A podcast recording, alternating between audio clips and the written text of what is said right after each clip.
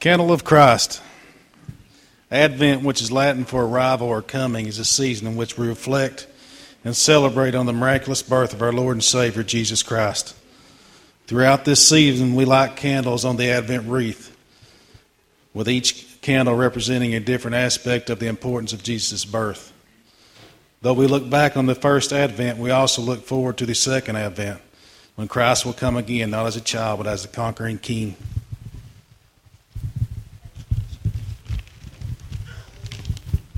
Four weeks ago, we lit the candle of joy. We rejoice knowing that Jesus Christ came not just as an infant, but as our Savior. Three weeks ago, we lit the candle of fulfillment. Jesus Christ is the fulfillment of God's promised Redeemer in Genesis 3:15. Two weeks ago, we lit the candle of peace. Jesus is the one who reconciled us to God. Last week, last week we lit the candle of light. Christ came as the true light to reveal that which was hidden in darkness. Go. Okay. Tonight we light the candle of Christ, the Christ candle. The word Christos means anointed, closely translated to the Hebrew Messiah. We gather here tonight not to, not to celebrate just any birth. We are here to, here to celebrate Jesus, the Christ the anointed, King of kings and Lord of lords, who at his name every knee shall bow and every tongue confess that he is Lord. Our Old Testament reading is from the prophet Isaiah. Therefore the Lord himself will give you a sign. Behold, the virgin shall conceive and bear a son, and shall call his name Emmanuel. Isaiah 7:14. Our New Testament reading and our scripture reading for this evening. Let each of you look not only to his own interest, but also to the interest of others. Have this mind among yourself, which is yours in Christ Jesus, who, though he was in the form of God, did not count equality with God a thing to be grasped, but emptied himself by taking the form of a servant, obedient to the point of death, even, even death on a cross.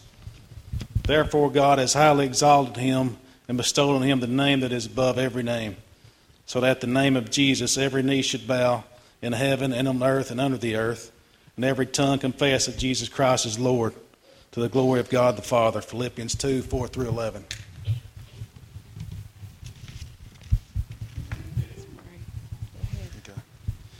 Let us pray. Father, we thank you for the great gift of Jesus Christ. We thank you that his coming makes hope, peace, joy, and love possible for every person and every nation. Jesus, through your birth, life, death, and resurrection, you have reconciled us to the Father. We pray for the power and courage to do our part to share the good news and to bring goodwill and peace to our families, our communities, and our world.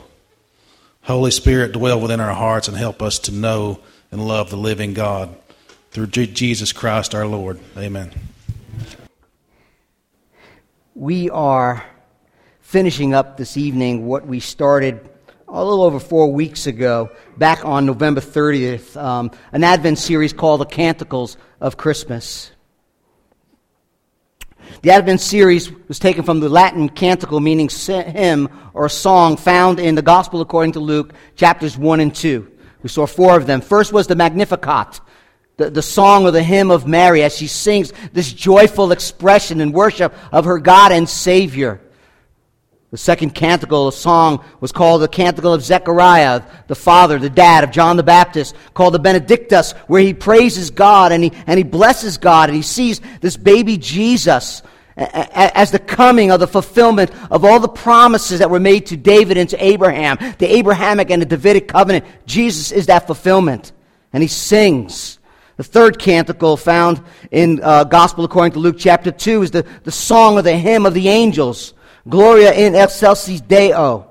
Glory to God in the highest. They sing because they recognize this, this very first Christmas day. The one who lay in the manger was, was the Prince of Peace. They sang about peace. They sang about the reality that Jesus is the only way to reconcile, to, to bring peace between a holy, righteous, good, loving God and sinful man. The fourth song that we looked at last Sunday was a song of Simeon called the Nunc Dimittis, which is Latin for now you dismiss. Simeon was promised by God, before you leave this planet, you will see the Lord's Christ. You will see the Messiah. You will see the deliverer, the Savior of the world. And just 40 days old, baby Jesus in his arms. And he says, Lord, now I am ready to depart.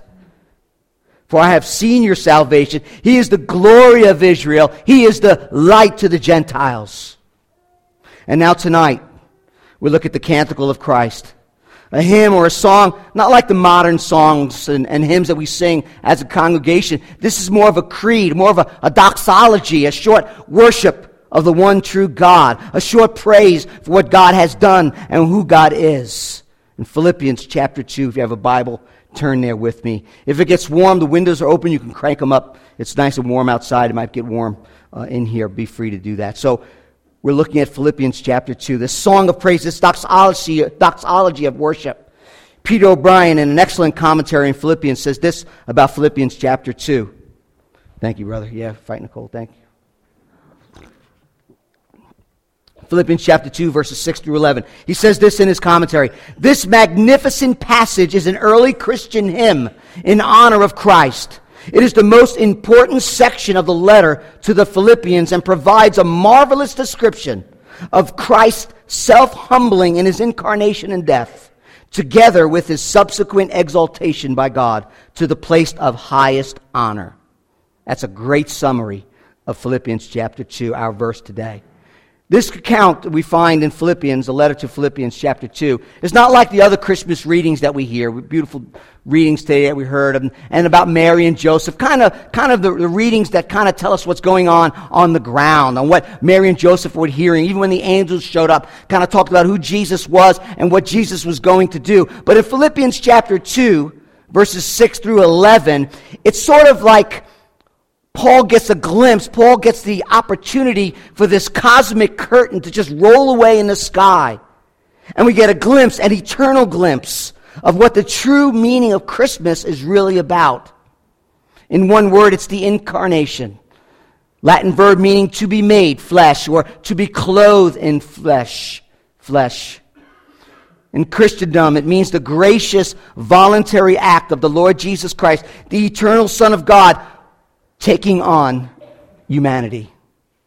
Let's look at that passage briefly tonight. We're going to see the canticle of Christ under three headings. The first one is the eternal Christ. The second one, the earthward Christ on his way down to earth, and then the exalted Christ. So follow along with me. Philippians chapter 2, verse 6. Actually, verse 5.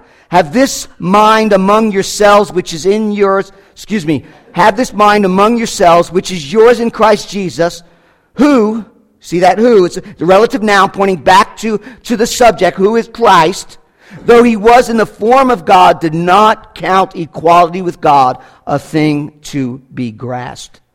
The Apostle Paul's getting ready to school the Philippian church. He's getting ready to tell them, listen, this is what your attitude must be. This is what your mindset should be. This is how you should act toward one another, not selfishly, but in humility. And, and the greatest example and the person he points to is Jesus. And here he begins with the pre-existence of Christ, the second person of the Trinity. Now, the phrase in our passage, uh, uh, though he was, if you have an ESV, if you have a New American Standard, it's existed. If you have an NIV, being in the form of God. That word being is very important. It indicates it, it points to, it represents the very essence of a being.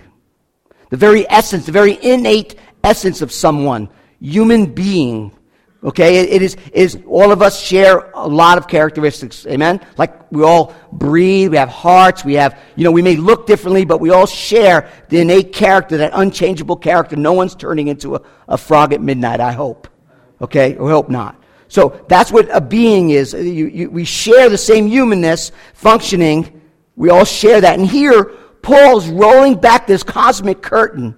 Before baby Jesus is born, likely in, in a cave, and he tells us right up front that Jesus existed, his being, he was in the form of God. He is everlasting to everlasting in the form of God. The word form is not the outward shape of something, but the outward expression of an intrinsic nature. It's that which comes out from within and showing itself. Very important word. It's not the outward caricature, it's the intrinsic inward nature. Let me break it down for you. Let me explain that to you. One of the greatest Yankees of all time, Derek Jeter. We could argue about that later. I think he is, at least in the top eight maybe six. But anyway, Derek Jeter, when he was playing shortstop, I miss him already, the ball would be hit many times to the left side of the field. You know, if you know, watch baseball, you know Derek Jeter. He's moving quickly to his right, doing a little side grab, and up he would jump, spin around, right? You guys watch baseball? And throw the ball and get the guy out on first base. It was classic. Classic. Great shortstop, great move. What finesse, what, you know, what, what, what great form, what, what ability, he had balance, he had poise. All right, so think of a figure skater. They have form. And when you use that word form about skating or about baseball, you're not talking about the outward character. You're talking about that intrinsic nature, that, that expression of the in, ability inwardly to show itself. That's that word, morphe, uh, form. So Paul looks at this pre-Christian story before the manger, before the virgin birth, and he says, Jesus is in the form, the very nature, the very innate, unchangeable person of God. That's what he's saying. It's un, it's unescapable in the Greek. He is then unalterable, unchangeable, God in his essence, in his essential being. That's really important. It should be no surprise, Jesus said in John 8, before Abraham was, I am, and they tried to kill him. They knew exactly what Jesus meant. Jesus meant, I always was and I always will be eternal. John says, In the beginning was the Word, and the Word was with God, and the Word was God. The Word became flesh, dwelt among us. God incarnate. One of the interesting passages of Scripture in James chapter 2, James, the Lord's half brother, says something very important. James chapter 2, verse 1. He says, My brothers, he's talking to a group of uh, brothers in Christ. Show no partiality as you hold the faith in the Lord Jesus Christ, who is the Lord of glory. Who is the Lord of glory. Let me tell you something. No Jew in his right mind would call Jesus the Lord of glory. No Jew in his right mind would take the word Lord of glory and Jesus and use them interchangeably, if not for the presence, the Shekinah glory of God. Jesus is and always will be God. Look what it, look what it says.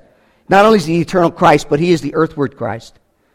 Jesus started in a place with the Father, a place that we cannot even begin to fathom, beyond our wildest dreams. And look what happened at Christmas. It says that although he was in the very nature, the very being, the form of God, he did not count equality with God a thing to be grasped. Paul is saying is that even though Christ already existed as God, he is equal. He did not resolve, he did not cling to, he did not hold to. Why? There was nothing for him to grasp. He would never cease to be God. For him, equality with God, equality with God was not something he needed because he was already God by nature. John MacArthur writes this Though Christ had all the rights, privileges, and honor of deity, which he was worthy of and could never be disqualified from, his attitude was not to cling to those things or his position, but to be willing to give them up for a season. Now, I want you to watch this. It was not the possession of his deity that he released, it was the expression of his deity. His eternal nature did not change, but the expression of it changed drastically. Look what it says. He was in the form of God, didn't hold, didn't grasp to it, verse 7, but made himself nothing. See that? Taking the form of a servant, being born in the likeness of men. That's the incarnation. He did not give up his deity, but he did abandon that position with the Father. Christ, Christmas, listen, Christmas is all about Jesus, earthward descent from heaven, coming down to this dirty, this broken, this rebellious world called earth. I don't understand it all. I'm not going to sit here and tell you I understand completely this passage. It's far beyond our understanding. That's why it's called a miracle. Okay? That's why it's called a miracle. But make no mistake about it. Jesus Christ is God in the flesh. He made himself nothing. He emptied himself, some versions have. He didn't empty himself of his deity, as some people would say. Jehovah Witnesses, Mormons will tell you he emptied himself. He was not God. That's not true. Right? If he ceased being God from verse 6, if God ceases to be, he's no longer God because God's eternal. God can't cease to be. You're like, this is Christmas Eve, man. I can't get all that. But, all right. If, if, if Jesus ceased being God, he would simply cease to be, for God who is eternal cannot cease. Do you understand that? So, verse 6 and verse 7, he does not empty. What he does is, what, what Christ is doing here is he takes on humanity. That's the important thing we see. We see God, who is co eternal with the Father, Jesus, who is co eternal with the Father, taking on humanity in Christmas. That's what the incarnation is all about. Fully God and fully man. He did not cease being God, but he emptied himself because he took on humanity. Paul is saying, listen, he stepped out of glory. He set aside some of his, his, his divine attributes voluntarily in his incarnation. It doesn't mean that he ceased to be God. Let me tell you something. The Bible's clear crystal clear. While on earth, Jesus was worshiped as God and received worship as only God would. He declared himself to be God. He forgave sins. Only Jesus can forgive sins. But because God is immutable, unchanging, Jesus set aside voluntarily and began, the Bible says that he grew in stature and in favor with man. Jesus, in his eternal state, unknowing, is all knowing, he's omniscient, but you know what? He had to learn to read like all the other Jewish boys. Jesus Christ humbly lived a fully human life while still being God. Had the right of being worshiped, and he did, still having all the attributes, but humbled himself, choosing voluntarily for you and for me to live like us, yet without one single blemish, without one single sin. Mind blowing. Let me illustrate that for you. Let's try football. Let's say your team has the greatest quarterback.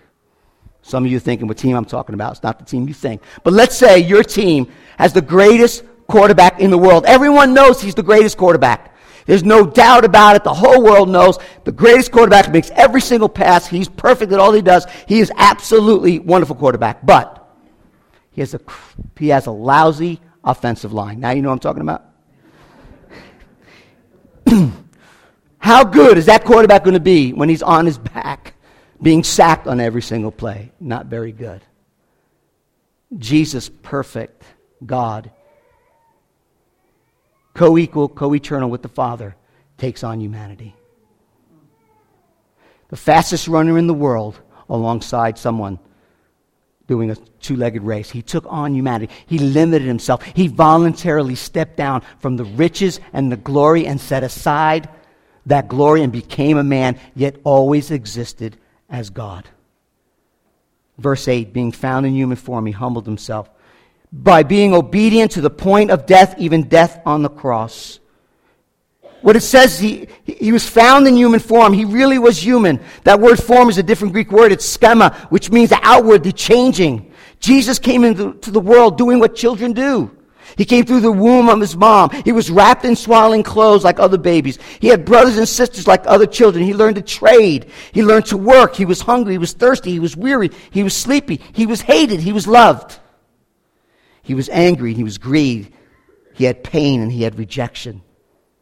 He had a certain height, a certain eye color. He had certain characteristics. He went to Jewish parties, celebrated and drank the Jewish drinks, and, and was born of a Jewish mother.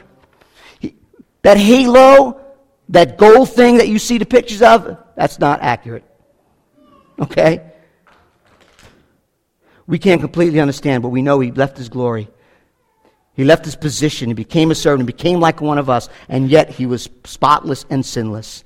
J.I. Packer, a great theologian, said this God became man. The divine Son became a Jew. The Almighty appeared on earth as a helpless human baby unable to do more than lie and stare and wiggle and make noises, needing to be fed and changed and taught to talk like any other child. And there was no illusion or deception in this. The babyhood of the Son of God was a reality. The more you think about it, the more staggering it gets. Nothing in fiction is so fantastic as in this truth of the incarnation. Try to wrap your head around that this Christmas season. You know that song that sings, you know, uh, uh, the cow, the, lowering uh, the poor baby sleep, no, no cry he makes, he was crying. More babies cry, right? That's not sinful. He humbled himself. But look, not only became a, a man, a servant, but he served. But look, he became obedient to the point of death, even death on a cross. The sovereign Lord becomes a suffering servant, totally submissive as a slave, as a servant, and then he's a sacrifice. Notice this passage, though, which I, have I've preached this before, but I never really noticed this before. But notice what this passage says. Jesus was not only obedient in the death in which he died, he went to the cross in obedience to the Father. It says that. But Paul says that he was obedient to the point of death, indicating that all of Jesus' life, all of Jesus' ministry, all of Jesus' entire existence was in obedience to the Father and culminated on the cross. That's what that's saying. That's very important. If Christ was not perfect, in complete obedience to the Father, if Christ was not without sin, then his death on the cross and the payment for that sin would be his own. In a way, the wages of sin is death. That's payment. But because Jesus was both God and sinless man, his sinless life, his substitutionary death, is able to pay the price for our redemption. Romans 5:12. Therefore, just as sin came into the world through one man, which is Adam, and death through that sin came, death spread to all men because all have sinned. For if many die through one man's trespasses, much more have the grace of God and the gift, the free gift, by the grace of the one perfect man Jesus, abound for many.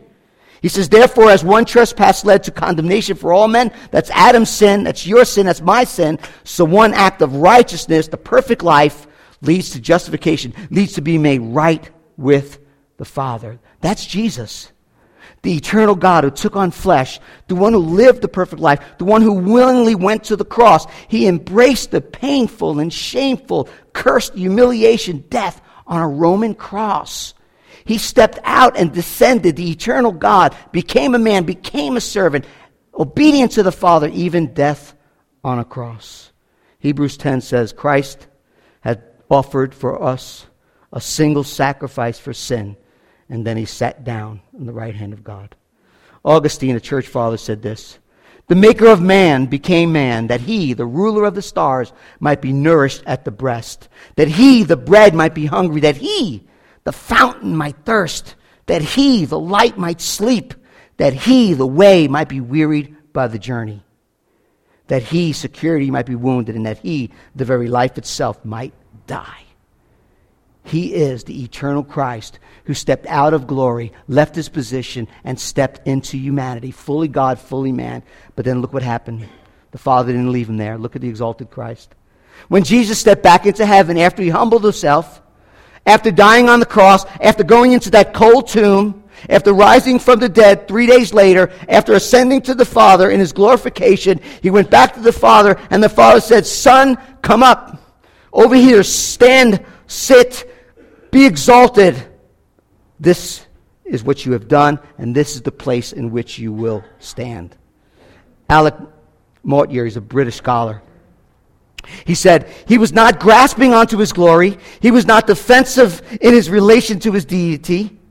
He was not protective in his uniqueness of his human experience. He emptied himself. He humbled himself from the brightness of his glory to the dust of the earth, from the place of heaven to the lowliest identification of our common clay. By Jesus' own humbling and decision, he showed both his obedience and love to the utmost. And the Father loves to see it, for it is the principle with God that he who humbles himself shall be exalted. Amen? Amen? Three things. Three things quickly. One, this passage teaches us he is the reigning Lord. He is the reigning Lord. Verse 9. God has highly exalted and bestowed upon him in his deceleration from earth, exaltation back to heaven. He has exalted him and bestowed upon him the name that is above every name. Highly exalted means super exalted. He's super exalted. It's not any name, not even a name. It is the name. It is the title, the God man's new rank, his dignity, reigning ruler of the universe given to our Lord. Number two, he is not only the reigning Lord, he's the ruling Lord. Look at verse 10. So at the name of Jesus, every knee should bow in heaven and on earth and under the earth. So listen, those in heaven, those in heaven will hit the ground before his glory, before his majesty, which includes angels and the believers and everyone who died before us, and they will bow their knee and worship Jesus. That's what it says in heaven. On earth, the skeptics, the agnostics, the atheists, whoever you are and you're not a believer of Jesus Christ, one day you will bow your knee.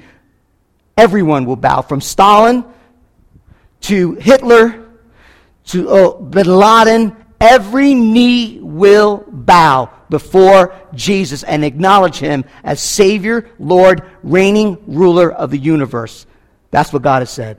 And that will happen. I tell you, it's much, much, it will go much greater for you to bow your knee and worship Him as your Savior than to be forced to bow your knee and worship Him as your judge. He is the reigning Lord. He is the ruling Lord. And look what it says. He is the righteous Lord. Verse 11. Every tongue confess that Jesus Christ is Lord to the glory of God the Father. The profession of his name is Lord, and the purpose is the exaltation of the glory of God. The glory of God. Listen, the purpose of Christ stepping out, humiliation and exaltation is for the glory of God. What that means is the cross, the work of the cross, the glory of God is to show forth to the world. Listen, the glory of God in the cross is to show forth to the world his incalculable worth, his intrinsic beauty, his majestic greatness over the world. And Jesus, eternal being made flesh, to the point of crucifixion, to the point of exaltation, is for us to fall on our knees and worship. Worship the King of Kings and the Lord of Lords. How great and majestic and treasurable he is. That's the point of Christmas. Jesus, John 17, a high priestly prayer. Getting ready to go to the cross says, Father, the time has come. Glorify your Son, that your Son may glorify you. You have granted him authority over all people, that he might give eternal life to those you have given him. Now, this is the eternal life, that they may know you, the only true God, and Jesus Christ, whom you've sent. I have brought you glory on earth by completing the work you gave me to do. And now, Father, glorify me. Glorify me, Father, Jesus is saying. Glorify me in your presence with the glory I had with you before the world began. Ladies and gentlemen, brothers and sisters, friends and family, that's what Christmas is all about. I feel like every year we got to just got to bring everybody back to the reality of Christ, to the reality that God the Father sent God the Son into the world, stepped out of eternity into humanity, into that stable, became a man, lived the perfect life, died an atoning death, rose victorious over sin, death, and hell, and calling up people everywhere to worship Him, to trust Him, to turn from their sins, and to worship Him and Him alone. I want to end tonight with a story. Many of you heard a man named Paul Harvey. He told this story, and I want to share it with you. The band can come up. Everybody else, just give me two more minutes. Listen to this story. He says he's a radio announcer. He says, Now the man to whom I'm going to introduce you to is not a Scrooge. He's a kind, decent, mostly good man, generous to his family, upright in his dealing with men, but he just didn't believe all the incarnation stuff which all the churches proclaim, proclaim at Christmas time. It just didn't make sense, and he was just too honest to pretend otherwise. He just couldn't swallow the story about Jesus coming to earth as a man, God becoming man. He says, I'm truly sorry to distress you, he tells his wife, but I'm not going with you to church this Christmas Eve. He said, I feel like a hypocrite. I'm just going to stay home. You go, I'll wait up for you. So they left. She bundled up her children. and They went to the midnight service. Shortly, shortly after the family had left and drove away, snow began to fall. He went to the window. He saw lots of flurries, and all of a sudden it got heavier and heavier. So he, he went back to his fireside chair and had the fire going. He opened up his newspaper and began to read. Minutes later, he heard thud, thud, thud. Again, thud, thud, thud on the window. So he went to the door, he opened up the door to look out to investigate, and he found this flock of birds huddling miserably in the snow. They got caught up in the snow in the storm that had come, and they were searching for shelter, and they kept banging into his landscaped window. Well, he couldn't let them just lay there and freeze. And he remembered, you know what? If I can get them in the barn, let me put the light on in the barn where the pony is. It's warm in there, and there they could find a place to go. So he puts his shoes on, his galoshes on, and he goes out into the, to the barn, opens the door, turns the lights on. He figured, you know what? It would entice them. They would see light and they would go in, but they didn't go in. So he got some breadcrumbs and he put some breadcrumbs out and he's trying to shoo the birds in with the breadcrumbs and laying, and he, no matter what he does, he won't go near them. The birds won't go near him. And he's thinking, you know what? They're, they're scared of me. They're, they're afraid of me. Eh, I, I, I'm just too terrifying of a creature, he says. If only if I could let them know that they can trust me, that I'm not trying to hurt them, but I'm trying to help them. But how could I do that? They were confused and they were frightened, these birds. They just wouldn't allow it. No matter what he did, no matter how much shooing he did, he could not put the birds into the barn. For that moment, he realized that it just won't follow another human. He said, How can I possibly save them? The only way would be for me to become like these geese. If only I could become like one of them. Then I could show them the way. Then I could save them. Then they will follow me and not fear me. They would trust me and I would lead them safely. He stood silently for a moment as the words that he just said reverberated back to his mind. If only I could become like one of them. Then I could show them the way. Then I could save them.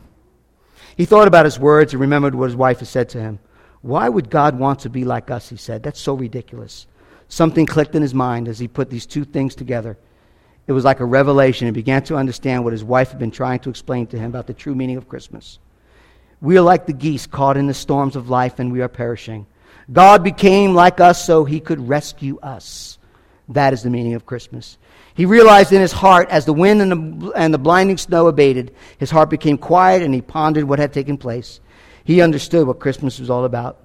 He knew why Jesus had come. Suddenly, years of doubt and disbelief were shattered as he humbly and tearfully bowed down in the snow and embraced the true meaning of Christmas. End of story. Listen as we get ready to sing. Jesus Christ is the immeasurable value and infinite glory and perfection of God who came down to this broken, twisted, jacked up world and then went to the cross and paid the penalty for your sin and for my sin. That's what Jesus, the baby boy wrapped in swaddling clothes, lying in a manger, has done in love for you and for me. This Christmas, embrace the true meaning, the one true God, by turning from your sins, trusting in Christ. The God man who is eternal descended, became a man, became a servant, went to the cross, and now is exalted and every knee will bow and every tongue will confess. My question for you tonight is very simple Will you bow your knee voluntarily to Him? Receive forgiveness of your sins and eternal life. I pray you will today.